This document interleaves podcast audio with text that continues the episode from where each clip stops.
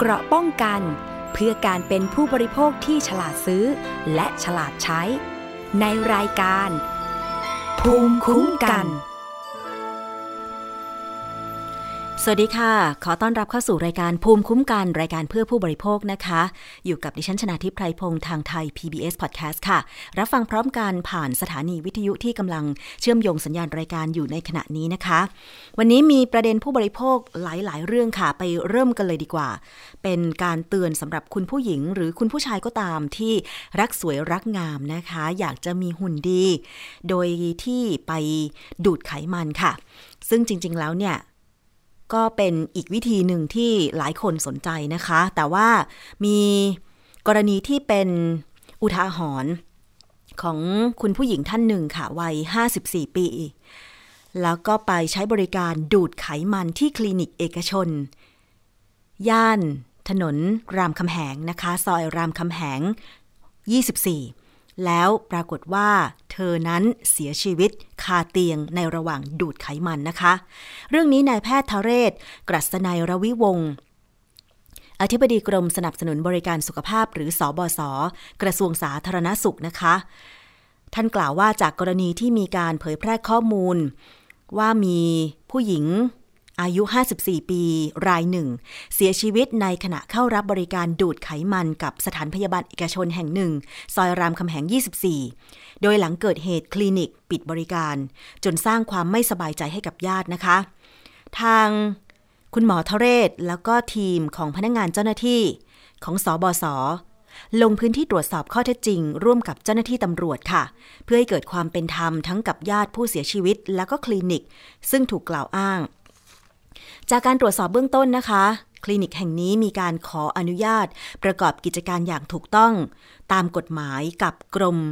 สนับสนุนบริการสุขภาพ ตั้งอยู่ซอยรามคำแหง 24 เขตบางกะปิกรุงเทพ ให้บริการประเภทเวชกรรมทั่วไปค่ะ เสริมความงาม ผ่าตัดศัลยกรรมนะคะ ผ่าตัดขนาดเล็ก ซึ่งจากการตรวจสอบและสอบถามข้อมูล จากผู้ที่เกี่ยวข้อง ในส่วนมาตรฐานของสถานที่ ผู้ให้บริการ ยา เวชภัณฑ์ และก็เครื่องมือแพทย์ก็พบว่า เป็นไปตามมาตรฐานที่กฎหมายกำหนดค่ะ แต่ว่าพบว่าในช่วงเวลาที่ผู้เสียชีวิต ไปรับบริการดูดไขมันนั้น เป็นเวลา 12 นาฬิกา ซึ่งอยู่นอกเหนือเวลาที่คลินิก ยื่นขออนุญาตประกอบกิจการไว้ก็คือ 17 ถึง 20 นาฬิกา จึงถือว่ามีความผิดตามพระราชบัญญัติสถานพยาบาลพุทธศักราช 2541 นะคะ ในฐานประกอบกิจการสถานพยาบาลโดยไม่ได้รับอนุญาต ต้องระวางโทษจำคุกไม่เกิน 5 ปี หรือปรับไม่เกิน 1 0 0 0 0แบาท หรือทั้งจำทั้งปรับค่ะส่วนการพิจารณาว่า แพทย์ผู้ให้บริการนั้นจะมีการดำเนินการตามมาตรฐานวิชาชีพที่กฎหมายกำหนดไว้หรือไม่ กรมสนับสนุนบริการสุขภาพจะเรียกตัวผู้เกี่ยวข้องไปให้ปากคำที่กรมนะคะ และหากพบการกระทำผิดของแพทย์ จะรวบรวมข้อมูลที่ได้ส่งให้แก่แพทยสภา พิจารณาดำเนินการในด้านจริยธรรมทางการแพทย์ต่อไปค่ะทราบว่าแพทย์ที่ทำการดูดไขมันให้คุณผู้หญิง รายนี้เนี่ยนะคะ ก็เป็นแพทย์ที่อายุ 70 กว่าปีแล้วนะคะ ทางด้านทันตแพทย์อาคมประดิษฐสุวรรณรองอธิบดีกรมสนับสนุนบริการสุขภาพกล่าวต่อว่า การศัลยกรรมดูดไขมันเป็นวิธีการลดสัดส่วนชั่วคราวค่ะ หากกระทำโดยผู้ที่ขาดความชำนาญ อาจเกิดอันตรายและมีผลข้างเคียงในการรักษาได้ อย่างเช่น หน้าท้องไม่สมส่วน บิดเบี้ยว ผิวหย่อนยาน เป็นคลื่นเพราะควบคุมจุดที่จะสลายไขมันไม่เท่ากันนั่นเอง แล้วก็ยังมีโอกาส ที่จะมีไขมันกลับมาสะสมเหมือนเดิมได้ หากไม่ปรับเปลี่ยนการใช้ชีวิต โดยเฉพาะการกินอาหารที่มีไขมันสูง และไม่ออกกำลังกายอย่างต่อเนื่อง อย่างไรก็ตามนะคะ ขอแนะนำให้ประชาชนที่ต้องการลดสัดส่วนของร่างกาย ให้ใช้วิธีธรรมชาติ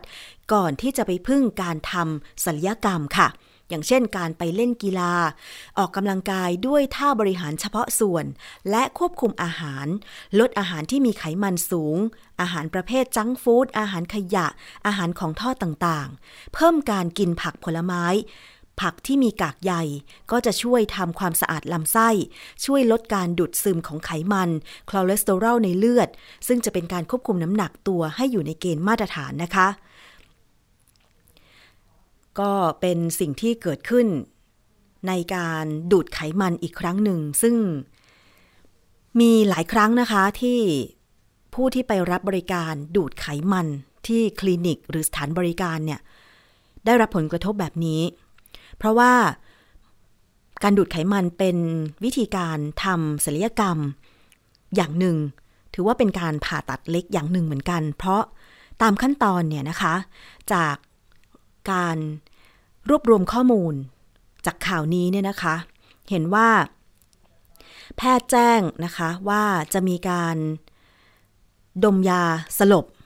อ่าไม่ใช่สิ ฉีดยานอนหลับ ไม่ดมยาสลบนะคะ แต่ว่าสิ่งที่ญาติก็คือลูกของคุณผู้หญิงท่านนี้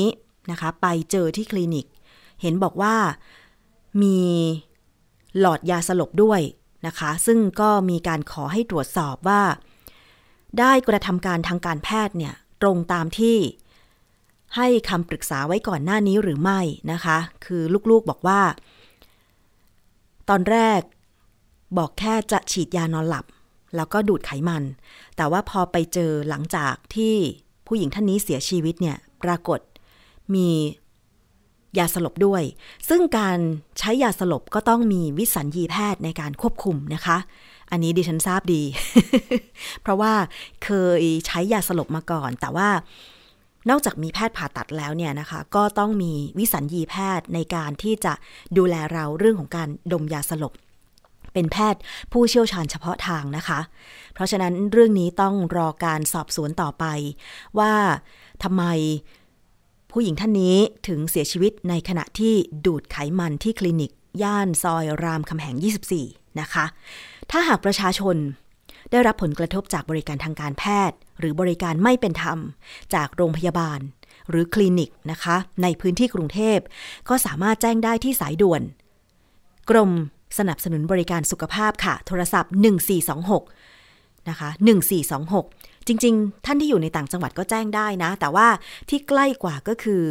สาธารณสุขประจำจังหวัดนั้น ๆอันนี้ก็จะมีเจ้าหน้าที่ลงพื้นที่ไปตรวจสอบได้เร็วกว่านะคะ แต่ขอให้แจ้งมาเถอะ ไม่ว่าจะเป็นผลกระทบแบบไหนก็ตามนะคะ ไม่ว่าจะเป็นจากการทำศัลยกรรมหรือการไปรักษาโรคต่างๆ แจ้งไปได้ที่สายด่วนโทรศัพท์ 1426 กรมสนับสนุนบริการสุขภาพกรณีที่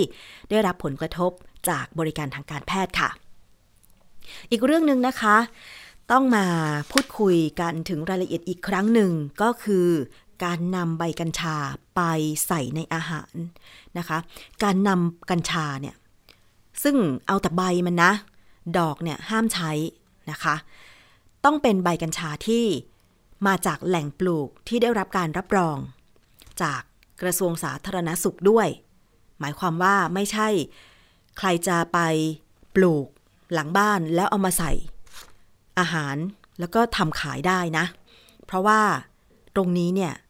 มันมีสารสำคัญที่อยู่ในใบกัญชาเช่นเดียวกัน ถึงแม้ว่าจะมีข้อมูลบอกว่า สารสำคัญที่ว่ามันมีน้อยกว่า ที่ดอกก็ตาม แต่ว่าต้องมีข้อควรระมัดระวังใช่ไหมคะคุณผู้ฟัง ซึ่งวันนี้เราจะมาย้ำเตือนกันอีกครั้งหนึ่งค่ะว่า ข้อกังวลที่ทางด้านของวงการยาเขากังวลกัน ก็คือว่าการนำใบกัญชาที่ไปใส่ในอาหาร ถึงแม้จะมีการกำหนดกฎเกณฑ์ที่ชัดเจน แต่มันก็ต้องควบคุมกันอย่างเคร่งครัด และตอนนี้ก็ยังไม่มี ข้อกำหนดอะไรออกมา สำหรับผู้ประกอบการร้านอาหาร หรือผู้ที่คิดจะปรุงอาหาร โดยใส่ใบกัญชาแล้วขาย เพราะฉะนั้นเนี่ยถ้าเกิดว่าไม่ทำไม่มีกฎเกณฑ์ ตรงนี้ การใส่ใบกัญชาไม่รู้ว่ามากหรือน้อย แล้วแหล่งที่มาก็ไม่สามารถควบคุมได้ อันนี้ถ้าเกิดมีผู้บริโภค กินอาหารนั้นเข้าไปแล้วก็เกิดอาการบางอย่างที่ไม่ปกติ มันจะส่งผลกระทบกับสุขภาพ ราะฉะนั้นเนี่ยมาฟังความคิดเห็นและก็ข้อกังวล จากเภสัชกรวรวิทย์ กิติวงศุนทรค่ะ ผู้อำนวยการวิทยาลัยคุ้มครองผู้บริโภคด้านยา และสุขภาพแห่งประเทศไทย ในเรื่องของการปลดล็อกกัญชาในอาหาร ว่าควรจะต้องพิจารณาให้ถี่ถ้วน และจะต้องคำนึงถึงหลักการพิจารณาอะไรบ้าง ไปฟังกันค่ะ ในเรื่องของสรรพคุณของกัญชานะคะ แล้วก็สารสำคัญที่สกัดได้ แล้วถ้ามันอยู่ในรูปแบบของใบกัญชาแล้วนำไปใส่ในอาหารเนี่ยนะคะ มันจะทำให้เรากินอาหารได้ดีขึ้นอร่อยขึ้น มันทำให้รสชาติอาหารดีขึ้นจริงหรือเปล่า และมีข้อควรระวังอย่างไรนะคะ ช่วงนี้เราไปสอบถามกับเภสัชกรวรวิทย์กิติวงศุนทรค่ะ ผู้อำนวยการวิทยาลัยคุ้มครองผู้บริโภคด้านยาและสุขภาพแห่งประเทศไทยนะคะ สวัสดีค่ะเภสัชกรบรวิทย์ค่ะครับ สวัสดีครับ ค่ะ วันนี้นะคะขอสอบถามค่ะจากข่าวที่มีการอนุญาตนะคะ ให้ใช้ใบกัญชามาปรุงอาหาร โดยสังเกตว่าตามภาพข่าวเนี่ยก็จะมีใบกัญชาแปะอยู่หน้าอาหารแต่ละเมนูอย่างเงี้ยนะคะ ซึ่งตรงนี้เนี่ยดิฉันก็มองว่า เอ๊ะมันจะมีสรรพคุณยังไงนะ กินแล้วเป็นยังไงนะ เพราะยังไม่เคยลองกินนะคะช่วยอธิบายหน่อยได้ไหมคะว่ามันเป็นยังไงบ้างอะคะ อ๋อครับ เนื่องจากว่าเขามีการปลดล็อกให้บางส่วนของพืชกัญชาเนี่ยนะครับไม่ไม่เป็นยาเสพติดให้โทษนะครับนะซึ่งก็มีการคิดต่อไปว่าในเมื่อปลดล็อกแล้วเนี่ยจะนำมาใช้ประโยชน์อะไรอย่างไรนะครับนะทีนี้เพลินภูมิปัญญาโบราณมาเนี่ยนะครับนะก็มีการนำใบมาเป็นส่วนประกอบของอาหารนะครับนะก็เลยเป็นเป็นที่มาที่ เรียกว่ากระแสทางสังคมนะครับนะซึ่งในทางทางวิชาการเองนะครับนะก็ก็ยังมีข้อที่ห่วงใยแล้วก็ยังยังกังวลอยู่นะครับ ว่าถ้าไม่ได้ใช้แบบภูมิปัญญาโบราณเนี่ยนะครับนะไปใช้ในลักษณะที่ต่างออกไปจากเดิมนะครับนะเช่นมาใช้ทอดในน้ำมันร้อนนะครับนะแล้วน้ำมันเนี่ยมันสามารถดึงสารอะไรบางอย่างออกมา ความร้อนดึงอะไรบางอย่างออกมาได้มาก ๆ เนี่ย มันจะเป็นจะมีผลอะไรกับผู้บริโภคนะครับ หรือไม่นะครับนะอันนี้เป็นข้อที่ทางทางผู้ที่เป็นนักวิชาการเนี่ยนะครับนะก็ยังยังไม่ชัดเจนก็เลยเป็นข้อกังวลครับอืมค่ะ ใช่ค่ะเภสัชกรวรวิทย์คะดิฉันเห็นตามภาพข่าวเนี่ย บางเมนูที่ใช้ใบกัญชาก็คือเอาใบกัญชามาชุบแป้งแล้วก็ทอดลงไป คืออันนี้มันมีผลทางการวิจัยหรือด้านไหนไหมคะ ที่ออกมาแล้วว่ามัน จะมีอันตรายหรือว่าจะมีประโยชน์อย่างไรนะคะเท่าที่ผมผมมีข้อมูลอยู่ตอนนี้คืออยังไม่ชัดเจนนะครับนะอันนี้ที่ที่เรียนว่าถ้าเราไม่เร่งรัดจนเกินไปแต่ศึกษาให้ดีนะครับนะว่าปลอดภัยการใช้ของประชาชนก็ดีนะครับนะผู้บริโภคเองก็ดี ซึ่งเขามีสิทธิ์นะครับนะที่จะต้องได้รับการคุ้มครองความปลอดภัยนะครับ แล้วก็ได้ได้ข้อมูล นะครับเพียงเพียงพอเนี่ยอันนี้ผมว่าอันนี้ก็จะแฟร์สำหรับทุกฝ่ายนะครับนะแต่ถ้าอะไรที่ยังไม่ชัดเนี่ยเราเร่งรัดจนเกินเหตุเนี่ยถ้ามันเกิดอะไรขึ้นมาเนี่ยนะครับนะมันก็จะมีก็จะมีคำถามว่าเออเราไม่รอบคอบพอใช่ไหมนะครับนะนี่เป็นต้นนะครับเพราะในในอดีตเนี่ยเออเราเราก็อาจจะมาต้มน้ำร้อนธรรมดานะครับนะไม่ไม่ได้ไปใส่แกง ใส่หม้อก๋วยเตี๋ยวอะไรอย่างเงี้ยนะคะ เท่าที่เราทราบมาครับ แล้วก็ใส่ไม่ได้เยอะอะไรเงี้ยนะครับนะเป็นตัวชูรสความจริงการชูรสเนี่ย มันก็มีพืชอื่นนะครับนะที่ช่วยชูรสได้ได้ดีแล้วก็ปลอดภัยนะครับนะจากคำสัมภาษณ์ของแม่ค้าที่ขายน้ำพริกอะค่ะเขาบอกว่าเอาใบกัญชาใส่ไปในน้ำพริกแล้วทำให้รสชาติมันแตกต่างไปจากเดิม คือมีความอร่อยขึ้นอะ มันมีสารอะไรที่ทำให้อาหารอร่อยขึ้นนะคะเภสัชกรวรวิทย์ อันนี้ต้องต้องขอขออนุญาตเรียนว่าเออไม่ไม่ได้มีเออไม่ได้มีข้อมูลที่เพียงพอนะครับที่จะอธิบายนะครับอ๋อในทางยาก็คือยังไม่มีงานวิจัยหรือว่าข้อมูลตรงนี้เลยใช่ไหมคะ ครับฮะคือเนื่องจากว่าทางทางเภสัชเราเนี่ยสนใจเรื่องว่าเราจะมาใช้ประโยชน์ทางการแพทย์อย่างไรนะครับนะเพราะฉะนั้นเราก็จะรู้จักสาร TSC นะครับ CBD พวกนี้นะครับนะฮะที่จะใช้ประโยชน์ในในการ ในการรักษาพยาบาลในทางการแพทย์นะครับนะคือทางเภสัชเราไม่ได้เน้นเรื่องเอจะทำยังไงให้ให้อาหารอร่อยให้คนทานได้เยอะๆอะไรอย่างเงี้ยนะครับนะค่ะ ก็เลยอยากจะทราบอะค่ะว่า ที่เขาบอกต่อๆกันมาว่าเนี่ยใบกัญชาทำให้อาหารอร่อยขึ้นทำให้กินข้าวได้ดีสำหรับคนที่เบื่ออาหารเนี่ยมันจริงหรือเปล่า เพราะว่าตัวเองไม่กินนะคะเพราะว่าตัวเองก็อ้วนอยู่แล้วผมผมเข้าใจว่าสารที่ออกมาเนี่ยไปออกฤทธิ์ต่อประสาทส่วนกลางนะครับนะฮะทำให้เราคิดว่าอาหารมันอร่อยขึ้นอย่างนี้เหรอคือคือมันอาจจะไปกระตุ้นให้คือหนึ่งก็คือสมองส่วนที่สั่งให้ทานอาหารเนี่ยรู้สึกว่า รสชาติดีขึ้นนะครับนะอ๋อต่อมรับรสมันเปิดกว้างขึ้นอะไรอย่างเงี้ยนะครับนะอ๋อแต่ค่ะแต่เรียนว่าโดยส่วนตัวเองเอ่อเอ่อสนใจแต่เรื่องว่า เอ๊ะเราจะเอามาใช้ประโยชน์เอ่อทางยานะครับนะมาช่วยคนป่วยเอ่ออะไรต่อไม่ไรนะครับ ที่ยาอื่นเนี่ยใช้ไม่ได้ผลเนี่ยอย่างไรนะครับนะอ๋อเลยเลยไม่ได้ศึกษาเรื่องทางด้านว่าอะเอามาแล้วเนี่ยจะช่วยชูรสช่วยทำให้เอ่อทานอาหารได้มากได้อร่อยนะครับค่ะ แล้วที่เขาบอกว่าใบกัญชาเนี่ย มีสารสำคัญอย่างเช่น THC หรือ CBD เนี่ยไม่สูงไปเเหมือนกับส่วนช่อดอกมันอย่างเงี้ยจริงไหมคะเขาบอกว่าเราไม่ได้ใช้ดอกมันอยู่แล้ว เพราะฉะนั้นไม่อันตรายมันมีก็มีเพียงเล็กน้อยอย่างเงี้ยค่ะ มันจริงไหมคะอ๋อครับอันนี้เป็นเหตุผลที่ที่ทำให้มีการปลดล็อกนะครับนะฮะอันนี้จริงครับนะฮะอะเพียงแต่ว่าพอเรามาเรามาปรุงอาหารเนี่ย เราก็จะไม่ทราบว่า ไอ้การที่มีน้อยแต่ท่านท่านใส่ใบไปเยอะๆนะครับนะเอ่อหรือว่าในมึงหนึ่งมื้อเนี่ยท่านทานเยอะเนี่ย มันจะมีเอ่อจะมีผลอะไรไหมซึ่งในต่างประเทศเนี่ย ก็มีรายงานเอ่อหลาย ๆ กรณีนะครับนะเช่นไปทานมากจนเกินเหตุ แล้วก็มีอาการหลอนนะครับนะแล้วก็ขับรถเกิดอุบัติเหตุนะครับอืมนี่เป็นต้นนะครับ อันนี้ก็อันตหรือว่ารายอ่าในเด็กเล็กนะครับนะฮะไปไปทานโดยที่ไม่ทราบว่ามีส่วนประกอบส่วนนี้นะครับนะแล้วเพลินบางบางท่านเนี่ยอาจจะไวกับสารที่เรียกว่ามีอยู่น้อยเนี่ยนะครับ แต่ก็ไวนะครับนะอ่าไวกับสาร THC นะครับนะซึ่งมีน้อยมากอยู่แล้วเนี่ย แต่ลักษณะที่ร่างกายเขาเองเนี่ยนะครับตอบสนองได้ไวมากมันก็เกิดอาการอะไรต่อมีอะไรได้นะครับ อันนี้เป็นเป็นสิ่งที่เรากังวลในผู้ป่วยอะขอโทษในในผู้ที่มีโรคประจำตัวในเด็กเล็ก ในหญิง ตั้งครรภ์นะครับ หรือแม่ที่ให้นมลูกนะครับนะค่ะอันนี้เป็นข้อที่เรากังวลนะครับ ซึ่งตอนนี้หลักเกณฑ์ในการนำใบกัญชามาปรุงอาหาร เท่าที่ตามข่าวนะคะ ก็คือว่าอนุญาตให้ใส่ในอาหารได้ไม่เกิน3ใบ แล้วจะต้องมาจากแหล่งปลูกที่ได้รับอนุญาต อยากจะถามเป็นข้อมูลนะคะว่า กัญชาแต่ละแหล่งมีสารสำคัญที่จะส่งผล ต่อร่างกายของเราเนี่ยในปริมาณที่เท่ากันไหมคะ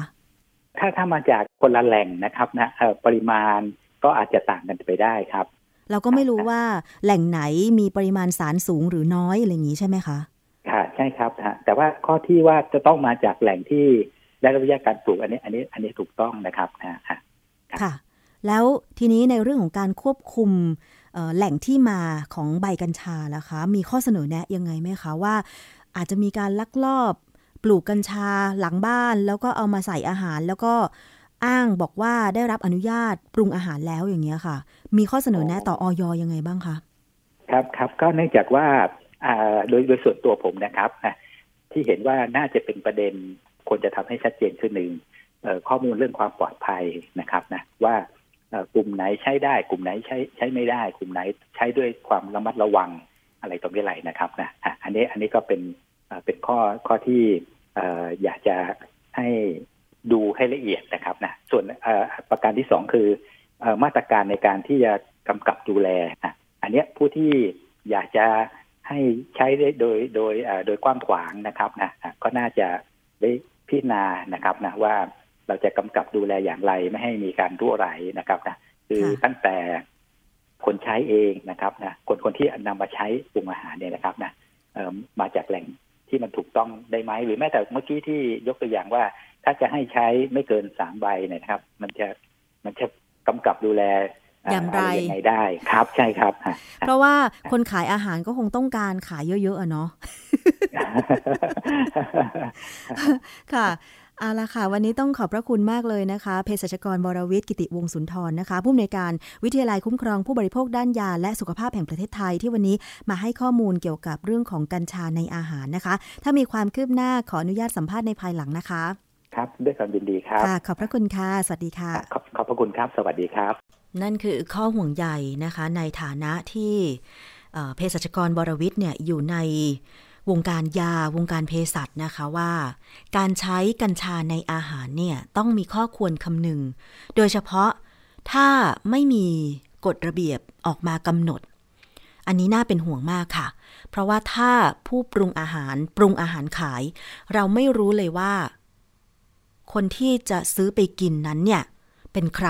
ถูกไหมคะ เพราะฉะนั้นเนี่ยการจัดทำเมนูอาหารที่ใส่ใบกัญชาต้องแยกออกมาเป็นพิเศษ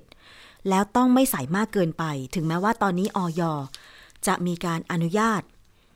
ให้ใส่ใบกัญชา ในอาหารแล้วก็ตาม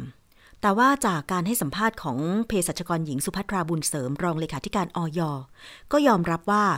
ใบกัญชามีสารอื่น ๆ นอกจาก THC หรือ CBD ก็คือสารเทอร์พีน ที่มีผลต่อความไวในการตอบสนองของคนต่างกันค่ะ ควรใส่ในปริมาณไม่มาก และต้องหลีกเลี่ยงสำหรับผู้บริโภคบางกลุ่ม เช่น คนที่มีโรคประจำตัว เด็กเล็ก โดยเฉพาะผู้ที่เป็นโรคหัวใจ คุณผู้ฟังคะ ตอนนี้ สถิติคนไทยป่วยเป็นโรค เรื้อรังมากขึ้น ถือว่าเป็นโรคประจำตัวก็ได้นะ เช่น ความดันโลหิตสูงนะคะ เบาหวาน โรคหัวใจ อันเนี้ยไม่ควรจะกินอาหารที่มีใบกัญชาเลย อย่างที่เภสัชกรหญิงสุภัทราบอกมีสารเทอร์พีน ถึงแม้ว่าจะเล็กน้อย แต่ถ้าสุขภาพร่างกายของเรา มันไวต่อสารพวกนี้ ไม่แน่นะ กินเข้าไปมันไปกดประสาทกดสมอง อาจจะหายใจไม่ทันช็อกหมดสติ เพราะฉะนั้น ผู้ปรุงอาหารคะอย่าไปคิดว่า แค่ล้อกันเล่นว่า เมนูอาหารนี้กินเข้าไปแล้วทำให้อารมณ์ดี มันไม่ใช่อย่างนั้นเลยนะคะ คุณผู้ฟัง เพราะฉะนั้นต้องคำนึงถึงเรื่องของการใช้ใบกัญชาในอาหารให้มาก ๆ ค่ะ อย่างคนที่เขาไม่ต้องการเนี่ย ก็อย่าไปลักลอบใส่แล้วก็แอบขายให้เขาเลยนะคะ เพราะเมื่อก่อนมันก็มีข่าวบอกว่าเนี่ย ไปกินก๋วยเตี๋ยวร้านนี้แล้วโอ้ย หัวเราะคิกคักทั้งวัน เป็นที่รู้กันอยู่ร้านนี้แอบใส่ใบกัญชา อันนี้ไม่ควรนะคะ คุณผู้ฟัง เพราะดิฉันเองก็ไม่ได้ต้องการอาหารที่ใส่ใบกัญชา เพราะปกติก็ ถ้าทำอาหารกินเองก็ใช้แต่วัตถุดิบชั้นดี แล้วก็อร่อยอยู่แล้วนะคะ ถ้าเป็นร้านอาหารตามสั่งหรือแม้แต่ร้านข้าวแกงหรืออะไรอย่างเงี้ยยิ่งไม่ควรใส่เลย เพราะว่าคุณขายให้ ต้องเป็นอาหารที่เหมาะสำหรับทุกเพศทุกวัยกินนะคะ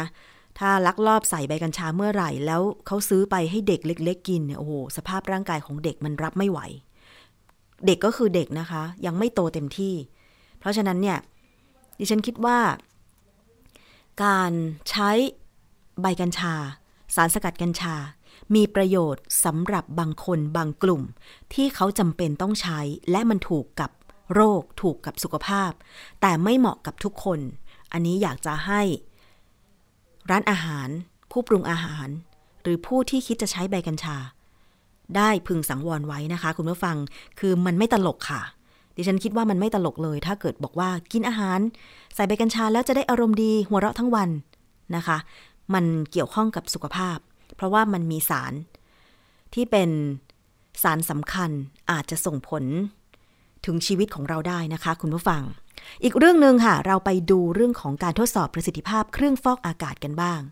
ตอนนี้สถานการณ์ฝุ่น ขนาดเล็ก PM 2.5 ยังคงมีกันอยู่นะคะ โดยเฉพาะในกรุงเทพปริมณฑลหรือเมืองใหญ่ที่มีการก่อสร้าง ฝุ่นขนาดเล็กมันส่งผลกับสุขภาพ โดยเฉพาะผู้ที่ได้รับผลกระทบลำดับต้นๆก็คือ ผู้ที่เจ็บป่วยด้วยโรคทางเดินหายใจ เป็นภูมิแพ้นะคะ ซึ่งอันเนี้ยใครไม่เป็นก็ไม่ทราบนะ เวลาเป็นภูมิแพ้มันทรมาน หายใจไม่ออก หายใจไม่เข้า หายใจไม่ออกนะคะอึดอัด แล้วก็ จาม ไอนะคะ เป็นผื่นคันก็มีอย่างที่ฉันเนี่ยเป็นครบหมดเลยนะคะ เพราะฉะนั้นเนี่ยการหาเครื่องฟอกอากาศไปตั้งไว้ที่สำนักงานหรือที่บ้าน ก็หวังว่าอยากจะฟอกอากาศภายในสถานที่นั้นให้เป็นอากาศสะอาด เหมาะที่มนุษย์เราเนี่ยจะหายใจเข้าไปเป็นอากาศบริสุทธิ์ใช่ไหมคะ แต่ว่าถ้าเกิดไปได้เครื่องฟอกอากาศที่ มีคำโฆษณาติดไว้ที่ฉลากแต่ อซื้อไปปุ๊บไม่มีประสิทธิภาพแบบที่โฆษณาไว้ อันนี้ก็เสียเงินโดยเปล่าประโยชน์ใช่ไหมคะ เพราะฉะนั้นศูนย์ทดสอบฉลาดซื้อ เครือข่าย ผู้บริโภคค่ะ มีการสนับสนุนระบบเฝ้าระวังสินค้าและบริการด้านสุขภาพ ร่วมกันทดสอบเครื่องฟอกอากาศ เน้นเฉพาะประสิทธิภาพการลดฝุ่น PM 2.5 โดยอ้างอิงมอก 3061 ขีด2563 ซึ่งมีการไปทดสอบเครื่องฟอกอากาศ 9 ยี่ห้อ ได้แก่ยี่ห้ออะไรบ้าง รุ่นอะไรบ้างนะคะ เราไปฟังจากนักวิชาการซึ่งท่านเป็นวิศวกรนะคะดรภัยบูลช่วงทองเครือข่ายนักวิชาการเพื่อผู้บริโภค ศูนย์ทดสอบฉลาดซื้อมูลนิธิเพื่อผู้บริโภคค่ะ ถึงการเลือกเครื่องฟอกอากาศมาทดสอบ วิธีการทดสอบและผลเป็นอย่างไรไปฟังกันค่ะ เราก็ได้ไปเลือกนะฮะเครื่องกรองอากาศมาครับจำนวน 9 รุ่น 9 ยี่ห้อ ครั้งนี้เนี่ยเรามีสตังเยอะหน่อยนะครับ เราก็เลือกซื้อรุ่นที่มันมีราคาสูงสูงรุ่นที่ดูแล้วนะน่าจะมีประสิทธิภาพในการกรองอากาศได้ดีนะครับ ก็ 9 รุ่นนะครับที่เราซื้อมานะก็มีนะครับชิโมโนนะครับรุ่น AP 9000นะครับมีซัมซุงนะครับรุ่น Cube นะครับ AX 9500นะครับแล้วก็ Electrolux นะครับ p i e l A9 PA 91 406 GY นะครับแล้วก็มี LICC นะครับรุ่น Fresh 241นะครับ LG นะครับ AS 60 GDPV0 นะครับ T t f l นะครับ PU 6067 Honeywell AirTouch นะครับ HAC 35M นะครับแล้วก็ไดสันนะครับ TP 03 PH TH WH SV นะครับแล้วก็ ไซโจเดนกินะครับ AP P 35 ครับที่เวลาที่เราไปซื้อครับเราก็เราก็ดูโฆษณาครับว่าโอเค ทั้ง 9 ตัวนี้ก็เขาบอกว่าสามารถกรองฝุ่นนะเราดูที่ฝุ่นนะครับ PM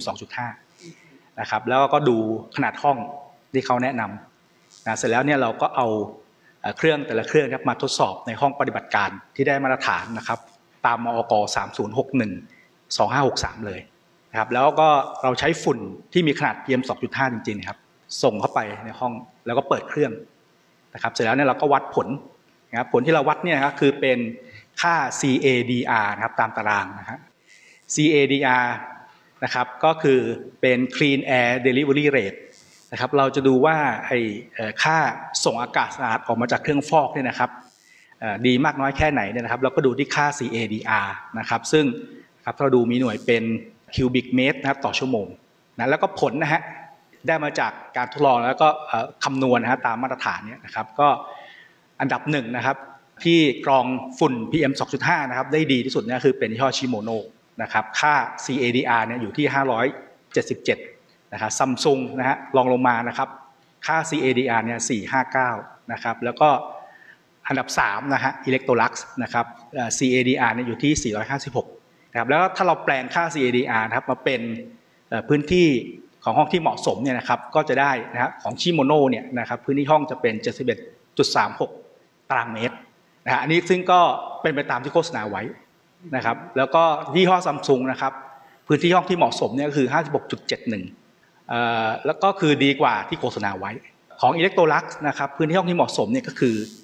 56.43 นะครับซึ่ง เราเห็นว่า 56.43 กับขนาดห้องที่เขานำ60 เนี่ยครับยังถือว่ามีความใกล้เคียงกันอยู่นะเพราะนี่เราก็ถือว่าโอเคนะครับก็ถือว่าสามารถที่จะกรองกรองฝุ่นได้ ทีนี้ตั้งแต่อันดับ 4 ถึงอันดับ 9 มาเนี่ยนะครับผลการทดสอบของเราเนี่ยก็พบว่าไม่เป็นไปตามที่โฆษณา ดูตัวแรกนะครับ LYCC เนี่ยนะครับระบุว่า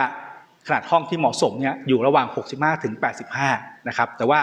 จากผลการทดสอบเนี่ยนะครับพื้นที่ห้องที่เหมาะสมจริง ๆสำหรับ กรองฝุ่น PM 2.5 นะครับ อยู่จะอยู่ที่ 43 หรือ 44 ตารางเมตร LG นะครับ โฆษณาแนะนำไว้นะครับ 58 ตารางเมตรนะครับ แต่ว่าที่เราทดสอบมาเนี่ยนะครับ มันก็จะพื้นที่ห้องที่เหมาะสมเนี่ยอยู่ที่ประมาณสัก 40 41 เทฟเฟลเหมือนกันนะฮะ ขนาดห้องที่แนะนำเนี่ย 80 แต่ว่าเราทดสอบแล้วเนี่ยนะครับ มันจะเหมาะกับห้องที่มีขนาดมาไม่เกิน 40 ตารางเมตรนะครับ แล้วก็ฮันนี่เวลนะครับ แนะนำนะครับว่าห้องที่เหมาะสมเนี่ยอยู่ระหว่าง 54ถึง66นะครับเราทดสอบมาครับได้พื้นที่ที่เหมาะสมเนี่ยอยู่ที่มาสัก 32 กรณีของไดสันนะฮะขนาดห้องที่แนะนำเนี่ยอยู่ที่ 40 ตารางเมตรนะครับ แต่ว่าเราทดสอบมาเนี่ยพื้นที่ที่เหมาะสมจริงๆนะอยู่ที่ 13 ตารางเมตร แล้วก็ยี่ห้อสุดท้ายนะครับไซโจเดนกินะครับเขาแนะนำมาครับมาขนาดห้องที่แนะนำนะครับคือ 35 ตารางเมตร แต่ว่าเราทดสอบเนี่ยนะห้องที่เหมาะสมจริงนะอยู่ที่ มาสัก 8 ครับ ไม่เกิน 9 ตารางเมตร ค่ะ นั่นคือผลการทดสอบวิธีการทดสอบนะคะ จากคำอธิบายของดรไพบูลช่วงทอง วิศวกรแล้วก็เครือข่ายนักวิชาการเพื่อผู้บริโภคนะคะ ซึ่งการทดสอบเครื่องฟอกอากาศ ยี่ห้อที่กล่าวไปทั้ง 9 ยี่ห้อ 9 รุ่นเนี่ยนะคะ หมายเหตุก็คือว่าเป็นขนาดห้องที่แนะนำตามโฆษณานะ ค่าอัตราการส่งอากาศสะอาด CADR จากโฆษณาด้วยเช่นกัน ขนาดห้องที่แนะนำจากการคำนวณ แล้วก็ค่าอัตราการส่งอากาศ CADR จากการคำนวณตามมาตรฐาน มอก3061ขีด2563 ของไทย เพราะฉะนั้นเรื่องของมาตรฐานเครื่องฟอกอากาศว่า มีขนาดเครื่องฟอกที่เหมาะสมกับขนาดห้อง และตามจุดที่นำไปตั้งวางเนี่ยจริง ๆ แล้วหลายประเทศ มีมาตรฐานเครื่องฟอกอากาศที่ต่างกันด้วย แล้วแต่สภาพของภูมิประเทศนั้นๆ ซึ่งเรื่องนี้เป็นอย่างไรไปฟังจากดรไพบูลอีกครั้งหนึ่งค่ะ ผมผมคิดว่ามันอยู่ที่มาตรฐานที่เรานำมาใช้ในการอ้างอิงนะเพราะว่าวิธีการทดสอบเนี่ยในทั่วโลกเนี่ยมันมีหลายมาตรฐานนะครับ แล้วก็แต่ละมาตรฐานไม่ว่าจะเป็นของอเมริกาของยุโรปของญี่ปุ่นเนี่ยนะครับเขาก็จะมีมาตรฐานที่เหมาะกับบริบทของประเทศเขานะครับซึ่งเครื่องฟอกอากาศหลายยี่ห้อเนี่ยก็อ้างอิง มาตรฐานของประเทศนั้นๆนี่พอมาประเทศไทยเนี่ยนะฮะประเทศไทยเนี่ยเราเจอปัญหากับฝุ่น PM 2.5นะครับที่คนซื้อเครื่องฟอกอากาศเนี่ยนะส่วนใหญ่ก็เป็นเรื่องปัญหาของ PM 2.5 ที่มันมีค่าที่มันสูงมากจนน่ากังวล เพราะนั้นพ่อแม่ผู้ปกครองที่มีลูกเนี่ยนะครับเขาก็จะซื้อเครื่องฟอกอากาศมานะครับเป็นวิธีการแก้ปัญหาที่เรียกว่าสำหรับคนมีสตังค์หน่อยนะก็พอที่จะป้องกันตัวเองได้นะครับที่พอซื้อมาปุ๊บเนี่ยเขาก็คาดหวังครับว่าเขาก็ดูนะฮะว่าโอเค พื้นที่ห้องที่เหมาะสมเนี่ยนะครับมัน ใช้กับห้องเขาได้หรือเปล่านะเขาก็ซื้อมานี่พอซื้อมาแล้วปุ๊บเนี่ยนะครับคือถ้าเขารู้ว่าประสิทธิภาพในการกรองฝุ่น PM 2.5เนี่ยนะครับมันไม่ได้เป็นไปตามที่เขาโฆษณาไว้เนี่ยผมคิดว่ามันก็เป็นสิ่งที่ผู้บริโภคเนี่ยครับเรียกว่าเสียสิทธิ์ไปคือถ้าเขารู้ก่อนแล้วก็คือถ้าคือตอนนี้เนี่ยปัญหาหนึ่งก็คือเรื่องของการบังคับใช้ไม่มีการบังคับใช้มาตรฐานนะครับมีแต่มาตรฐานที่เรียกว่ามาตรฐานสมัครใจของมอกนะเพราะฉะนั้นเนี่ยผู้ผลิตหรือผู้นำเข้านะครับก็สามารถที่อ้างอิงมาตรฐานต่างประเทศได้ นะครับแต่ขณะที่เรามีมาตรฐานของเราเองอยู่แล้วนะครับมาตรฐานมอกเนี่ยนะฮะซึ่งได้ออกแบบมาให้เข้ากับบริบทของประเทศไทยเนี่ยผมคิดว่ามันน่าจะนำไปสู่การเรียกว่าเป็นมาตรฐานบังคับนะเพื่อให้ผู้บริโภคเนี่ยมั่นใจนะครับเราซื้อมาเนี่ยสมมติว่าถ้ามันไม่เป็นไปตามมาตรฐานจริงเนี่ยนะครับคนที่ขายของเนี่ยก็ถือว่าจะผิดกฎหมาย ในขณะที่ตอนนี้เนี่ยพอไม่มีมาตรฐานบังคับมาปุ๊บเนี่ยนะเราก็นำผลจากทดสอบตามมาตรฐานของมอกเนี่ยมาแถลง นะครับแล้วผมคิดว่าก็อาจจะได้รับเสียงสะท้อนจากผู้ประกอบการว่าเขาก็มีมาตรฐานของเขาค่ะ นั่นคือข้อเสนอนะคะจากนักวิชาการเครือข่ายผู้บริโภค ดรไพบูลค่ะ บอกว่า อยากจะให้ ยกระดับมาตรฐานเครื่องฟอกอากาศในครัวเรือนทั่วไปเป็นมาตรฐานบังคับ ไม่ใช่สมัครใจ เพื่อช่วยให้ผู้บริโภคนั้น สามารถเลือกซื้อเลือกใช้สินค้าที่มีมาตรฐานอุตสาหกรรม ในการที่จะป้องกันอันตรายจากการสูดดม ฝุ่นและก็ควันมลพิษที่แพร่กระจายเข้ามาสู่ตัวบ้าน และสร้างผลกระทบทางสุขภาพให้กับประชาชน โดยเฉพาะประชาชนในกลุ่มเสี่ยง เช่นทารกเด็กเล็ก และผู้ป่วย โรคทางเดินหายใจ อันนี้ที่ฉันเห็นด้วยนะคะ เพราะว่ามันเป็นความสมัครใจของผู้บริโภคที่คิดว่าตัวเองต้องการให้อากาศในบ้าน เป็นอากาศบริสุทธิ์ ปราศจากฝุ่น PM 2.5 ขนาดเล็ก เพื่อปกป้องสุขภาพของคนในบ้าน แต่เมื่อเสียเงินจำนวนหลักหมื่นบาทไปแล้วนะคะ เพื่อที่จะซื้อเครื่องฟอกอากาศเครื่องหนึ่งนำมาใช้ ด้วยหวังว่ามันจะกรองฝุ่น PM 2.5 ได้ตรงตามที่ โฆษณา ตามฉลากไว้เนี่ยนะคะ แล้วปรากฏว่ามันไม่สามารถทำงานได้อย่างมีประสิทธิภาพตรงตามโฆษณา มันเสียสิทธิ์ มันเอาเปรียบผู้บริโภค มันเสียเงินไปจำนวนมากแต่ได้คุณภาพน้อย เพราะฉะนั้นตรงนี้แหละค่ะ การที่จะเลือกซื้อเครื่องฟอกอากาศนะคะ น่าจะเลือกฉลาก แล้วก็ผู้ผลิตที่ใช้มาตรฐานของไทย อ่า คุณผู้ฟัง เพราะดรไพบูลบอกแล้วนะคะว่า แต่ละประเทศมีมาตรฐานเครื่องฟอกอากาศ การที่อากาศไหลผ่านเครื่องฟอก แล้วก็ไหลออกมาเป็นอากาศบริสุทธิ์เนี่ยไม่เหมือนกัน อย่างญี่ปุ่นเนี่ย PM 2.5 เขาน้อยกว่าไทยอยู่แล้วนะคะอากาศเขาดีอยู่แล้วใช่ไหมคะ ไทยมีปัญหาฝุ่นละออง PM 2.5 มากเหลือเกินนะคะ เพราะฉะนั้นเนี่ยก็ควรจะใช้เครื่องฟอกอากาศที่เป็นมาตรฐาน มออกของไทยถูกไหม เพราะฉะนั้นถ้าเกิดไปเลือกซื้อ ดิฉันคิดว่าถ้าพนักงงานขายโฆษณาบอกว่า เป็นไปตามมาตรฐานยุโรป เป็นไปตามมาตรฐานประเทศอื่นอันนี้ก็ไม่น่าจะเลือกซื้อมา เพราะว่าเราอยู่เมืองไทยก็ต้องเป็นไปตามมาตรฐานมอกของไทยถูกไหมคะเพราะฉะนั้นก็พิจารณากันให้ดีๆ ก็แล้วกัน อันนี้เป็นผลการทดสอบทางวิทยาศาสตร์นะคะ ไม่ได้กล่าวอ้างขึ้นมาลอยๆ นะคะคุณผู้ฟังอะถ้าอยากจะทราบข้อมูลเพิ่มเติมหรือจำยี่ห้อจำรุ่นไม่ได้ว่าอันไหน ตรงตามโฆษณาหรือไม่ตรงตามโฆษณาเข้าไปที่เว็บไซต์ นิตยสารฉลาดซื้อไปค้นหาข้อมูลกันได้นะคะ ซึ่งเป็นการเผยแพร่ข้อมูลเป็นแบบสาธารณะนะคะ คุณผู้ฟัง แล้วก็จริง ๆมีการพูดคุยกันต่อเกี่ยวกับเรื่องของกฎหมายอากาศสะอาด นะคะ ซึ่งรายการภูมิคุ้มกันจะนำเสนออีกครั้งในโอกาสต่อไปก็แล้วกัน ซึ่งเรื่องนี้สำคัญมาก เพราะว่ามนุษย์ทุกคนต้องหายใจเอาอากาศที่ดีเข้าไป อากาศบริสุทธิ์เข้าไป เมื่อใดก็ตามที่มีคนสร้างมลภาวะที่เป็นพิษฝุ่นละอองเกินค่ามาตรฐานจนส่งผลกระทบกับสุขภาพร่างกาย อันนั้นก็ไม่เป็นธรรมกับเราเช่นเดียวกัน เพราะฉะนั้นมาติดตามเรื่องของกฎหมายอากาศสะอาดกันในโอกาสต่อไปค่ะว่า ควรจะต้องมีหลักเกณฑ์หรือร่วมกัน ในการออกกฎหมายนี้ โดยเร็วอย่างไรนะคะ คุณผู้ฟัง นี่คือช่วงเวลาของรายการภูมิคุ้มกันรายการเพื่อผู้บริโภคค่ะ ซึ่งเรายังมีอีกช่วงหนึ่งนะคะ คือคิดก่อนเชื่อ วันนี้ดิฉันคุยกับดรแก้วกังสดานนภัย นักพิษวิทยา ในเรื่องของไฟโตเอสโตรเจนยังไงเราไปติดตามรับฟังกันค่ะ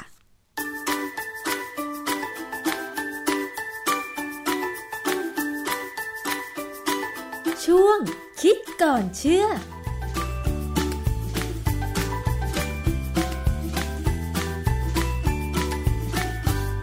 พบกันในช่วงคิดก่อนเชื่อกับดรแก้วกังสดานนภัยนักพิษวิทยากับดิฉันชนาทิพไพรพงศ์นะคะ วันนี้เราพูดถึงสารชนิดหนึ่งค่ะ ชื่อว่าไฟโตเอสโตรเจน เราเคยพูดกันหลายครั้งแล้วนะคะ วันนี้จะมาย้ำกันอีกครั้งหนึ่งค่ะว่า สารไฟโตเอสโตรเจน คืออะไรและจำเป็นไหมสำหรับมนุษย์นะคะ อาจารย์แก้วคะ ไฟโตเอสโตรเจนเนี่ยนะเอสโตรเจนเนี่ยมันเป็นชื่อฮอร์โมน ซึ่งอยู่ในร่างกายมนุษย์ แต่คำว่าไฟโตที่นำหน้าเนี่ยเป็นการบอกว่ามันมาจากพืชนะฮะค่ะไฟโตที่แปลว่า plant ก็คือพืชนั่นเองนะฮะเพราะฉะนั้นไฟโตเอสโตรเจนเนี่ยคือเอสโตรเจนที่อยู่นอกร่างกายเรา แล้วเข้าไปอยู่ในร่างกายเราค่ะความจริงคำว่าเอสโตรเจนนอกร่างกายเราเนี่ยมันมีอีกคำหนึ่งเราเรียกว่าซีโนเอสโตรเจนซึ่งอันนั้นเป็นกลุ่มใหญ่นะมีไฟโตเอสโตรเจนเนี่ยเป็นสมาชิกด้วย ซีโนเอสโตรเจนเนี่ยสำคัญมาก เพราะว่าหลาย ๆ ตัวเนี่ยเป็นสารก่อมะเร็งเลยไฟโตเอสโตรเจนเนี่ยสำคัญกับมนุษย์ไหมจะว่าสำคัญก็สำคัญมีประโยชน์ แต่ว่าไม่สำคัญก็ไม่เป็นไรไม่กินก็ได้นะฮะค่ะเราก็อยู่ได้ถ้าเราอยู่ในสภาวะที่ปกติไม่มีปัญหาอืมนะคนมนุษย์เนี่ยบางคนไม่ได้พยายามทำตัวเองให้มีปัญหา มันมีปัญหาจากพันธุกรรมค่ะอันนี้คือเรื่องที่ว่าสารพวกไฟโตเอสโตรเจนอาจจะเข้าไปช่วยได้นะค่ะฮะชื่อของไฟโตเอสโตรเจนเนี่ย ชื่อมันก็บอกอยู่แล้วว่า มันมีอะไรบางอย่างที่คล้ายกับเอสโตรเจน อันหนึ่งที่แน่ๆคือเอสโตรเจนเนี่ยเป็นฮอร์โมนที่เวลาร่างกายผลิตออกมาแล้วเนี่ยพอไปถึงเซลล์ที่จะเป็นเป้าหมายเนี่ยเขาจะต้องมีตัวรับเป็นคล้ายๆประตูให้เขาเข้าไปในค่ะเซลล์ ตัวรับเนี่ยจะเอาเอสโตรเจนไปแล้วเอสโตรเจนก็จะออกฤทธิ์อือฮึส่วนไฟโตเอสโตรเจนเนี่ยก็เป็นสารที่สามารถไปจับกับตัวรับเอสโตรเจนได้อ๋อนะฮะแต่ทีนี้ถามว่า ไฟโตเอสโตรเจนเนี่ยออกฤทธิ์เหมือนเอสโตรเจนไหม เหมือนไหมคะ ไฟโตเอสโตรเจนมันเป็นเขามีคำศัพท์ทางวิทยาศาสตร์ คือคำว่า agonist agonist แปลว่าคล้ายกันเหมือนกันนะฮะเพราะฉะนั้นไฟโตเอสโตรเจนออกฤทธิ์เหมือนเอสโตรเจนเพียงแต่ว่ามากกว่า หรือน้อยกว่า หรือเท่ากันค่ะนะฮะส่วนใหญ่เนี่ยจะเป็นน้อยกว่า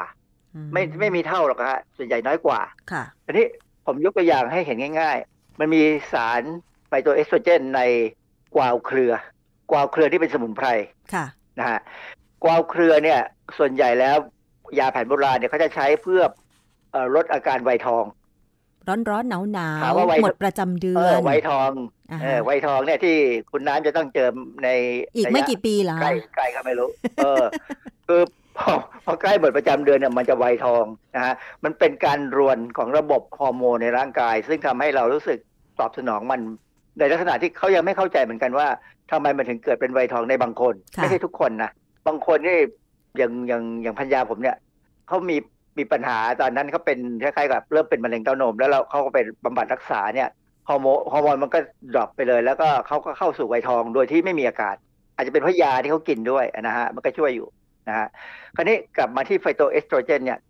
มีข้อมูลจาก U.S. National Toxicology Program ซึ่งเป็นหน่วยงานใหญ่ที่สุดของอเมริกาเกี่ยวกับพิษวิทยาเลยเนี่ยเขาให้ข้อมูลว่ามีพืชกว่า 360 สายพันธุ์ ที่มีไฟโตเอสโตรเจนเป็นองค์ประกอบอืมเพราะฉะนั้นคำว่าไฟโตเอสโตรเจนเนี่ยไม่ได้หมายถึงแค่เฉพาะที่อยู่ในถั่วเหลืองค่ะมันมีพืชเยอะแยะมากเลยเดี๋ยวผมยกตัวอย่างให้ฟังแล้วจะร้องอ๋อเลยว่าเออทำไมมันอยู่ในนี้ได้นะ ไฟโตเอสโตรเจนเนี่ยมันมีประโยชน์ในเรื่องของการที่บางคนกินมีพฤติกรรมการกินอาหาร ไม่ครบห้าหมู่ค่ะไฟโตเอสโตรเจนหลายตัวเนี่ยเป็นทั้งสารต้านอนุมูลอิสระ แต่ว่าจริง ๆ ตัวหลักเลยเนี่ย มันเป็นตัวที่ไปมีผลกับฮอร์โมนเอสโตรเจนข้อดีของเขาเนี่ยนะที่เราได้ประโยชน์เนี่ยคือ เวลาฮอร์โมนเอสโตรเจนเนี่ยมันออกฤทธิ์เนี่ยบางคนเนี่ยออกฤทธิ์มากเกินไปค่ะนะฮะแล้วจะมีอาการยังไงอาจารย์ ก็เป็นเช่นกรณีที่เวลาจะมีประจำเดือนเนี่ย ก็จะเจ็บหน้าอก นะอ๋อแล้วก็เจ็บท้องปวดท้องอะไรพวกเนี้ยนะอืมปวดท้องเมนอะไรพวกเนี้ยค่ะ บางคนเป็นมากบางคนเป็นน้อยบางคนไม่เป็นเลยอุ้ยอาจารย์โอกาสที่จะเป็นครับถ้าอย่างนั้นแสดงว่าดิฉันก็มีเอสโตรเจนเยอะอะสิสังเกตตัวเองมันมันอยู่ที่ตัวรับ มันอยู่ที่ตัวรับเหรอคะตัวเอสโตรเจนเยอะหรือไม่เยอะเนี่ยยังไม่เท่าไหร่แต่ตัวรับเนี่ยถ้าตัวรับเยอะเนี่ยมันก็จะออกฤทธิ์เยอะอ๋ออ่าแล้วดีหรือไม่ดีเพราะฉะนั้นอาจารย์ ไม่ดีไม่ดีเหรอคือ ถ้ามีเอสโตรเจนเยอะมีตัวรับเยอะเนี่ยนะจะปวดท้องมากหรืออฮึปวดหน้าอกมาก แล้วถ้าเอสโตรเจนเยอะเนี่ยเอสโตรเจนนี่เขาถูกจัดให้เป็นสารก่อมะเร็งที่ร่างกายผลิตเองอ้าวเพราะฉะนั้นต้องคุมให้ดีเหรอคะต้องคุมให้ดี อย่างของฝรั่งตะวันตกเนี่ย พวกผู้หญิงอเมริกาผู้หญิงยุโรปเนี่ยเขามีโอกาสเป็นมะเร็งเต้านมค่อนข้างสูง เทียบกับคนทางเอเชีย ซึ่งเรากินเต้าหู้กินถั่วเหลืองกินนมถั่วเหลืองอะไรเนี่ยเราเป็นมะเร็งเต้านมต่ำกว่าอืม ซึ่งสาเหตุหนึ่งเขาก็บอกว่าเพราะไฟโตเอสโตรเจนเนี่ยมันมาช่วย เดี๋ยวจะอธิบายให้ฟังว่ามันช่วยยังไงอือฮึนะฮะคืออย่างที่บอกแล้วว่าไฟโตเอสโตรเจนเนี่ยบางอย่างออกฤทธิ์ใกล้กับเอสโตรเจนธรรมดา บางอย่างออกฤทธิ์ต่ำกว่า แต่ความสามารถในการจับกับตัวรับเนี่ยเขาอาจจะจับได้ใกล้เคียงกับเอสโตรเจนการจับได้ใกล้เคียงเนี่ยทำให้เขาเข้าไปจับเพื่อแย่งที่ทำให้เอสโตรเจนจริง ๆ เนี่ยออกฤทธิ์น้อยลงอ๋อคราวนี้ถามว่า แล้วเอสโตรเจนมันปล่อยให้เขาเข้าไปจับได้ยังไง ให้ไฟโตเอสโตรเจนเขาจับได้ไงค่ะคือเราต้องเข้าใจนิดนึงว่าเอสโตรเจนในในผู้หญิงเนี่ยนะค่ะมันมีขึ้นมีลงนะมีขึ้นมีลง ช่วงที่ใกล้มีประจำเดือนเนี่ยเอสโตรเจนจะสูงค่ะนะฮะ แต่พอพอประจำเดือนไปแล้วเนี่ยเอสโตรเจนก็จะค่อยลดลงต่ำลดลงเอ่อช่วงที่ลดต่ำลงเนี่ย ถ้าเรากินอาหารที่มีไฟโตเอสโตรเจนเข้าไปเนี่ยไฟโตเอสโตรเจนจะเข้าไปจับที่ตัวรับได้เลย แล้วก็อาจจะจับอยู่ได้พอสมควรนานพอสมควรค่ะเพราะฉะนั้น พอเอสโตรเจนใหม่ออกมาเนี่ย ก็เลยไม่ค่อยมีที่จับค่ะมีแต่ที่จับน้อยลง ก็เลยลดอาการคือเราต้องที่ให้เกิดจากฮะเอสโตรเจนได้ใช่ไหมอาจารย์ ครับ คือเราต้องการให้เอสโตรเจนออกฤทธิ์ในระดับที่ควบคุมร่างกายเราให้ทำงานได้ดีแต่นี่อีกนิดนึงเอสโตรเจนเนี่ยไม่ใช่มีเฉพาะผู้หญิงนะค่ะผู้ชายก็มีและจำเป็นต้องมีด้วย เพราะว่าเอสโตรเจนเนี่ยหน้าที่เขาจริงๆเนี่ยเกี่ยวกับการเสริมสร้างการทำให้เซลล์เนี่ยสร้างนู่นสร้างนี่เยอะแยะ ในผู้หญิงเนี่ยชัด สร้างเกี่ยวกับเอ่อทำให้อวัยวะเพศ หรือเต้านมเนี่ยแสดงออกมาเป็นผู้หญิงค่ะทำให้หน้าตาเป็นผู้หญิงทำให้ผิวทำให้ผิวพรรณผุดผ่อง มีกล้ามเนื้อแบบผู้หญิงค่ะ คือกล้ามเนื้อแบบผู้หญิงนี่มันคือถึงจะเต่งตึงก็จะไม่แข็งเหมือนผู้ชายจะนุ่มนวลอืมนะฮะไม่เหมือนผู้ชายผู้ชายนี่ถ้าแข็งคือแข็งเลยเทสโทสเตอโรนออกมาเต็มที่เนี่ยจะแข็งมากนะค่ะแต่เอสโตรเจนในผู้ชายก็ต้องมีเพื่อใช้ในการแบ่งเซลล์เพื่ออะไรก็ตามเนี่ยนะอันนี้อีกอันหนึ่งที่น่าสนใจคือ นึกถึง ไก่ตอน ไก่ตอนเนี่ย คือไก่ตัวผู้เขาไม่ใช่ไก่ตัวเมียนะค่ะเอาไก่ตัวผู้มาตัดอัณฑะออกพอตัดอัณฑะออกแล้วเนี่ยเทสโทสเตอโรนหรือฮอร์โมนเพศชายเขาเนี่ยจะน้อยลงเขาก็จะมีการฝังพวกฮอร์โมนที่เป็นเอสโตรเจนอนาล็อก คือ มีความสามารถคล้ายเอสโตรเจนเลย แต่ว่าเป็นสารเคมีที่สังเคราะห์เนี่ยค่ะเพื่อทำให้ไก่ตอนนั้นเนี่ยมันมีเนื้อเหมือนไก่ตัวเมียคืออวบแน่นแต่นุ่มค่ะ แต่ว่าเดี๋ยวนี้เขาไม่ให้ทำนะค่ะเพราะว่า สารสังเคราะห์ที่มีฤทธิ์เอสโตรเจนมักจะเป็นสารก่อมะเร็งเหมือนกันมันไม่ก่อมะเร็งในไก่มันก่อมะเร็งในคนกินอ๋อมันตกค้างในเนื้อไก่ แล้วถ้าใครกินไก่ตอนเข้าไปก็ได้รับ ถ้าเป็นไก่ตอนนี่เขาแค่ตัดอันทะออกไม่เป็นไรฮะมันก็จะเป็นไก่ตัวผู้ที่เหมือนไก่ตัวเมีย แต่ว่ามันก็ไม่ถึงกับอร่อยมาก แต่ถ้าจะให้อร่อยมากเนี่ยเขาต้องใช้ฮอร์โมนนั่นเข้าไปช่วย มันจะอร่อยมากอืมผิดปกติค่ะนะฮะหรือว่าจริงๆฮอร์โมนสังเคราะห์ที่ออกฤทธิ์เอสโตรเจนเนี่ยปัจจุบันก็ยังมีการใช้อยู่ในปศุสัตว์บางแห่งในยุโรปในอเมริกาเนี่ยนะเขาใช้เพื่อให้มันเจริญเติบโตเร็ว แต่ว่าเขาจะ ถอนเขาเรียกว่าถอนยาคือไม่ใช้เนี่ยในช่วงเวลาหนึ่งก่อนที่จะส่งลงฆ่านะก็เพื่อให้ในเนื้อสัตว์ไม่มีการปนเปื้อนนะฮะค่ะเรื่องของไฟโตเอสโตรเจนเนี่ยเรื่องที่น่าสนใจมากคือ เรื่องของมะเร็งเต้านม มันคือมันสัมพันธ์กันยังไงผมเคยฟังอาจารย์ คือผมเคยฟังรายการในทีวีหลายช่องอะนะเขาก็พูดเรื่องนู้นคือพูดแบบไม่เข้าใจเขาพูดว่าไฟโตเอสโตรเจนเนี่ยทำให้เป็นมะเร็งเต้านม เพราะฉะนั้นไม่ควรจะกินถั่วเหลือง ไม่ควรจะกินผลิตภัณฑ์ถั่วเหลือง ซึ่งความจริงแล้วเนี่ย ผลิตภัณฑ์ถั่วเหลืองเนี่ยมีงานวิจัยเยอะแยะมากทางระบาดวิทยาที่บอกว่ามันลดความเสี่ยงมะเร็งเต้านมค่ะ แต่ว่าในกรณีของคนที่เคยเป็นมะเร็งเต้านมเนี่ย ได้รับการบำบัดมาแล้ว กินยาฉายแสงผ่าตัดมาแล้วเนี่ย อาจจะมีข้อที่จะเตือนว่า ไม่แน่ใจจริงๆอย่าเพิ่งไปกินอาหารที่มีไฟโตเอสโตรเจนค่ะนะฮะมีบทความมาหนึ่งชื่อ A Critical View of the Effect of Phytoestrogen on Hot Flashes and Breast Cancer Risk เอ่อ Hot Flashes ก็คือไวทองค่ะนะฮะคือหมายความว่าอาการแบบอะไรเขาเรียกอะไร ร้อนวูบวาบเออร้อนรูปวาบกับ breast cancer นี่ก็คือการเป็นมะเร็งเต้านมค่ะนะฮะบทความเนี่ยตีพิมพ์ในวารสารชื่อ Maturitas ปี 2011 นะฮะ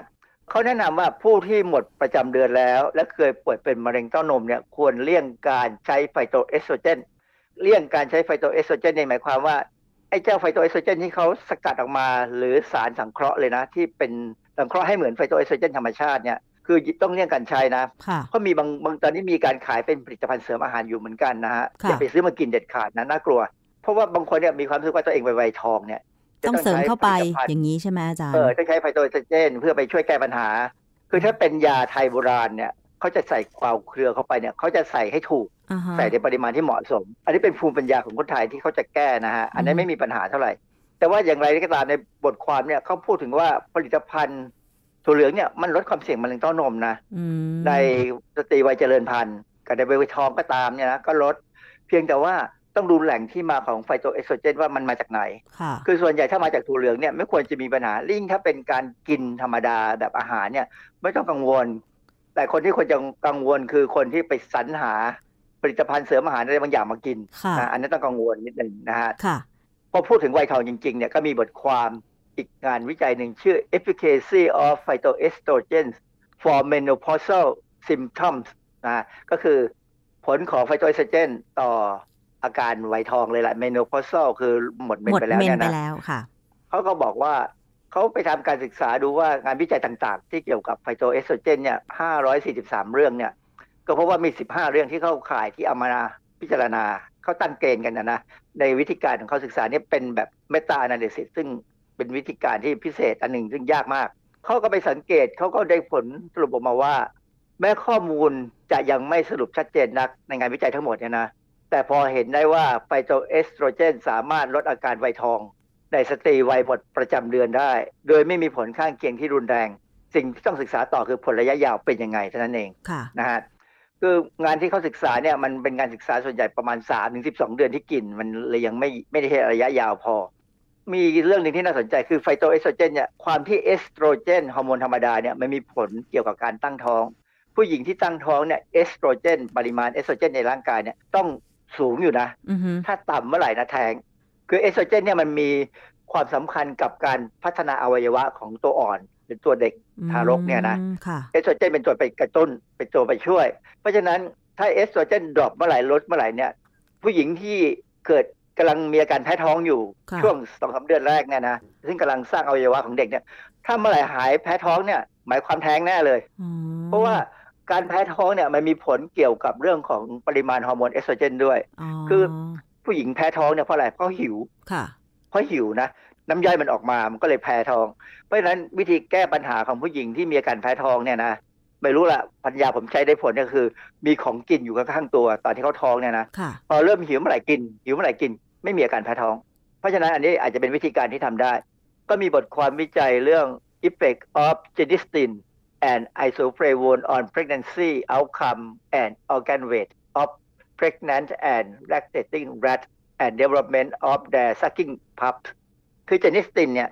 ที่เขาศึกษางานศึกษาเนี่ยเขาใช้เจนิสตินซึ่งเป็นสารสังเคราะห์ แต่ว่าสังเคราะห์เหมือนกับสารธรรมชาติเลยนะค่ะที่อยู่ในถั่วเหลืองเนี่ยนะฮะอ่าฮเขาก็เอามาให้หนูกิน หนูท้องหนูที่มันท้องเนี่ยนะคือเริ่มก็จะมีหนูสามกลุ่ม กลุ่มที่สี่เป็นกลุ่มควบคุมนะกลุ่มที่หนึ่งเนี่ยเขาให้หนูได้ได้สารเจนิสตินช่วงตั้งท้องกกลุ่มที่สองนี่ได้ตั้งแต่ตั้งท้องจนถึงช่วงให้นมลูก และกลุ่มที่สามเนี่ยให้เฉพาะตอนช่วงให้นมลูกค่ะนะฮะแล้วเขาก็จะดูว่าลูกหนูเนี่ย มีความผิดปกติไหม ผลออกมาก็บอกว่าไม่มีความผิดปกติอะไรนะไม่มีปัญหา อันนี้เป็นการศึกษาเมื่อหนูท้องแล้วอืมแต่คำถามคือถ้าหนูยังไม่ท้องเนี่ยเป็นยังไงนั่นน่ะผมสิเคยอ่านบทความวิจัยอันหนึ่งหา แต่ยังหากลับไม่เจอนะ แต่เคยใช้สอนหนังสือเด็กเนี่ยนะฮะปรากฏว่าหนูเนี่ย ถ้ายังไม่ตั้งท้อง แต่มันได้รับไฟโตเอสโตรเจน หรือ genistein โดยเฉพาะ genistein เนี่ยเข้าไปเนี่ยนะฮะมันจะตั้งท้องยากมากทำไม คือคือ genistein เนี่ยเป็นไฟโตเอสโตรเจนที่พิเศษตัวหนึ่ง คือเขามีฤทธิ์อันหนึ่งเราเราเรียกว่าสารยับยั้งแอง o โอเจนิซิสแอง o โอเจนิซิสเนี่ยคือการที่เวลามะเร็งมันเกิดขึ้นมาเนี่ยนะค่ะมันจะมีการส่งสารไปให้เส้นเลือดใหญ่สร้างเส้นเลือดฝอยมาเลี้ยงมัน แต่คราวนี้เวลามีตัวอ่อนในท้องของแม่หนู หรือแม้กระทั่งคนก็ตามเนี่ยนะตัวอ่อนเนี่ยเปรียบเสมือนกับมะเร็งก้อนใหญ่เลยนะเพียงแต่อ่าฮะว่าเป็นมะเร็งที่เราควบคุมได้ค่ะ ก็จะต้องมีการสร้างเส้นเลือดหรือรกเนี่ยไปเลี้ยงเด็กใช่ไหมฮะก็เป็นลักษณะเดียวของ angiogenesis เลย แต่ว่า genistein เนี่ยสามารถจะยับยั้งไอ้ตัวนี้ได้ เพราะฉะนั้นอืมมันไม่ใช่หนึ่งกระแทงอะมันไม่เกิดตัวอ่อนตัวอ่อนมันอยู่ไม่ได้ เพราะมันไม่มีอาหารไปเลี้ยงอ๋อมันไปบล็อกกันไปยับยั้งการสร้างเส้นเอ่อรกไปเลี้ยงนะฮะค่ะดังนั้นเนี่ยผมก็เคยแนะนำคนที่รู้จักนะว่า ถ้าเตรียมตัวจะตั้งท้องให้ลดปริมาณการกินผลิตภัณฑ์ถั่วเหลืองเลย อาจจะลดไปสักพักหนึ่งจนเมื่อท้องแล้วเนี่ย ก็กินได้ค่ะไม่มีปัญหาแล้วเพราะว่าหลังจากท้องไปแล้วเนี่ยมันไม่มีปัญหาแล้ว มันไม่ไม่ไปรบกวนแล้วค่ะอ่าทีนี้มีอีกเรื่องหนึ่งที่น่าสนใจคือ เด็กบางคนทารกเลยนะพวกเบบีเนี่ยนะบางคนต้องกินนมสูตรพิเศษที่ทำจากถั่วเหลืองทำไมอาจารย์ เหตุผลก็คือว่าเขาอาจจะแพ้นมวัวนะอ่าฮะคือคือให้นมวัวไม่ได้ หรืออีกคนหนึ่งอีกแบบหนึ่งก็คือว่าเขาแพ้น้ำตาลแลคโตสเลย คือในนมแม่นมคนหรือนมวัวก็ตามเนี่ย มันจะมีน้ำตาลแลคโตส แต่ว่าเขาแพ้ ซึ่งอันนี้ไม่มีเหตุผลเลยมันอยู่ๆเกิดมาเขามีพันธุกรรมที่แพ้ แล้วเด็กแพ้ำคนตาลแลนั้นคโตสเนี่ยจะได้ไฟโตเอสโตรเจนมากเกินกว่าปกติไหมอาจารย์ ถูกต้องจะมากเกินเป็นเขาบอกว่าคือถ้าเราเทียบเป็น ไอระดับของเอสโตรเจนที่อยู่ในตัวเด็ก คือเด็กเนี่ยต้องมีเอสโตรเจนอยู่พอสมควรนะเพราะเขาถึงจะโตได้นะค่ะปรากฏว่าถ้าเขากินนมนมที่มีถั่วเหลืองเป็นฐานเนี่ย หมายความว่าดัดแปลงมาเป็นนมนมนมเด็กเนี่ยนะค่ะให้เด็กกินเนี่ย มีไอโซฟลาโวนหรือไฟหรือพวกสารที่เป็นไฟโตเอสโตรเจนเนี่ยสูงเป็นหมื่นสามพันถึงสองหมื่นสองพันเท่าอือฮึของความเข้มข้นของเอสโตรเจนในเด็กปกติเลยค่ะเพราะฉะนั้นเขาโดนเอสโตรเจนสูงมาก ซึ่งถามว่าอันตรายไหม นั่นน่ะสิ ในบทความชื่อ Fact Sheet on the Phytoestrogen Genestin ของหน่วยงานชื่อ Breast Cancer and Environmental Research Center อันนี้สังกัดกระทรวงสาธารณสุขอเมริกาเลยนะเขาบอกว่าปัญหาที่มักจะเกิดขึ้นคือ เด็กพวกเนี้ยจะมีภาวะฮอร์โมนไทรอยด์ต่ำกว่าปกติ อือฮึแล้วมันจะส่งผลยังไงอาจารย์ คือฮอร์โมนไทรอยด์เนี่ยมันเกี่ยวกับการเจริญเติบโตของมนุษย์อะนะค่ะตั้งแต่เด็กเลยเนี่ย พอมันต่ำเนี่ย มันก็โตอาจจะช้าดูเหมือนว่าจะจะเจริญลำบากกว่าโตแต่ความช้าจริงเขาบอกว่าเขาบอกว่าอาจจะเนื่องจากต่อมไทรอยด์มันปรับตัวให้ทำงานลดลง ตามปริมาณสารที่ออกฤทธิ์เอสโตรเจนที่มันเพิ่มขึ้น คือไอ้เจ้าไฟโตเอสโตรเจน จากนมถั่วเหลืองเนี่ย มันอาจจะไปทำงานอยู่แล้ว เพราะฉะนั้นไทรอยด์ก็เลยปรับตัวให้ทำงานน้อยลงก็ได้อือฮึค่ะเพราะฉะนั้นก็ไม่ถึงกับเป็นอันตรายมาก ถ้าอยู่ภายใต้การดูแลของแพทย์คือเด็ก เด็กที่กินนมสูตรพิเศษเนี่ย ส่วนใหญ่จะต้องอยู่ภายใต้การดูแลของแพทย์อยู่แล้วค่ะ คือไม่ต้องไปกังวลเรื่องการที่มันจะกินแล้วมันจะไปทำให้การเป็นมะเร็งมะเร็งไฟโตเอสโตรเจนตัวอื่น น่ากลัวกว่า เพราะฉะนั้นถ้ากรณีเนี่ยผมเน้นถึงเรื่องการกินผลิตภัณฑ์ถั่วเหลือง เพราะว่าผมเป็นคนดื่มนมถั่วเหลือง ถามว่าดื่มนมถั่วเหลืองแล้วผมจะมีปัญหาไหมก็มันจะก็จะมีเดี๋ยวจะจะพูดถึงบทความหลาย ๆ บทความที่พูดถึงไฟโตเอสโตรเจนต่อผู้ชายที่มีค่ะผลกับผู้ชายกับผู้หญิงในเรื่องของการ เจริญพันธุ์อือฮึแต่ว่าอย่างผมเนี่ยถือว่าไม่เจริญพันธุ์แล้วนะ ผมจบแล้วค่ะ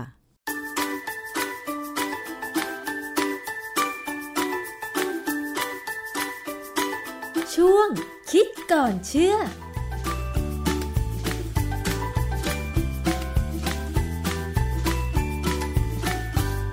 และนั่นก็คือช่วงคิดก่อนเชื่อกับดรแก้วกังสดานนภัยนักพิษวิทยานะคะ ขอบคุณสำหรับการติดตามรับฟังรายการภูมิคุ้มกันรายการเพื่อผู้บริโภคค่ะ วันนี้หมดเวลาลงแล้ว ดิฉันชนะทิพไพรพงศ์ต้องลาไปก่อน สวัสดีค่ะ ติดตามรายการได้ที่ www.thaipbspodcast.com แอปพลิเคชัน Thai PBS Podcast หรือฟังผ่านแอปพลิเคชัน Podcast ของ iOS Google Podcast Android Podbean SoundCloud และ Spotify ติดตามความเคลื่อนไหวของรายการและแสดงความคิดเห็น โดยกดถูกใจที่ facebook.com/thaipbspodcast